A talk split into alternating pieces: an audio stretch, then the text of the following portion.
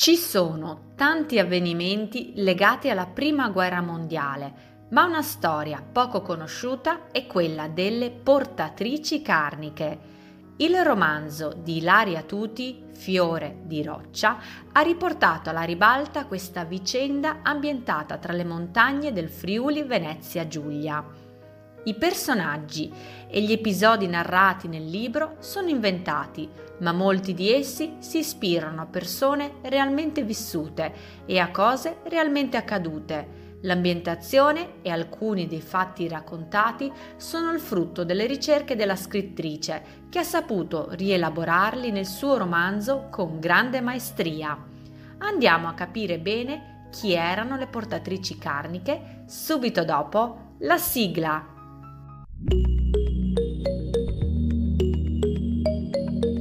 Discover Italy, viaggia in Italia e impara l'italiano, il podcast creato per chi sta studiando l'italiano e vuole conoscere la cultura, l'arte, la storia, la letteratura, l'enogastronomia, la musica, le città italiane e molte altre curiosità.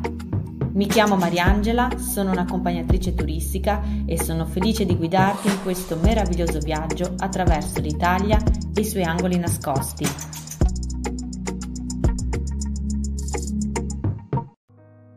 Le portatrici carniche erano donne che nel corso della Prima Guerra Mondiale trasportavano con le loro gerle, cioè ceste di vimini, rifornimenti alimentari, medicine e munizioni ai soldati italiani che combattevano contro gli austriaci sulle montagne del Friuli. Lassù, sul fronte della Carnia, combattevano i reparti alpini. Queste donne partivano dai paesi a valle con gerle che pesavano anche quaranta chilogrammi e con ogni condizione atmosferica, freddo e ghiaccio d'inverno e caldo d'estate, salivano sulle vette attraverso sentieri ripidi e impegnativi. Calzavano gli scarpez, un tipo di scarpa tradizionale usata sulle montagne friulane. Per fabbricare gli scarpez non si comprava nulla, venivano utilizzati soltanto materiali poveri e i tessuti che si avevano in casa, che venivano poi sovrapposti e trapuntati a mano con lo spago per realizzare suole più resistenti. La suola poteva essere ricavata anche da vecchi copertoni di biciclette o dai sacchi di juta usati per trasportare il grano. Erano calzature leggere, simili a pantofole, realizzate in tela, velluto o altri tessuti che si adeguavano alle camminate in montagna. Le portatrici carniche, munite di gerle e scarpez, si inerpicavano sulle montagne e il loro pericolo maggiore non erano le intemperie della natura, bensì i soldati austriaci. Erano donne coraggiose che affrontavano il pericolo di essere catturate, se non addirittura uccise dal nemico. Erano donne di ogni età, da adolescenti a mamme a signore anziane. Si davano coraggio l'un l'altra e venivano considerati dai soldati italiani come loro pari. Gli alpini le trattavano come commilitoni e con grande rispetto. Tra queste portatrici carniche, una di esse, Maria Plozzner Mentil, fu assassinata da un soldato austriaco il quindici febbraio millenovecentosedici. Maria, madre di quattro figli e donna di incredibile coraggio, si stava riposando assieme all'amica Rosalia quando venne colpita da un cecchino austriaco. Trasportata all'ospedale di Paluzza, morì il giorno dopo. Il funerale venne celebrato con gli onori militari e alla sua memoria venne dedicata nel millenovecentocinquantacinque una caserma nel comune di Paluzza, oggi dismessa, unica caserma dell'esercito italiano dedicato a una donna.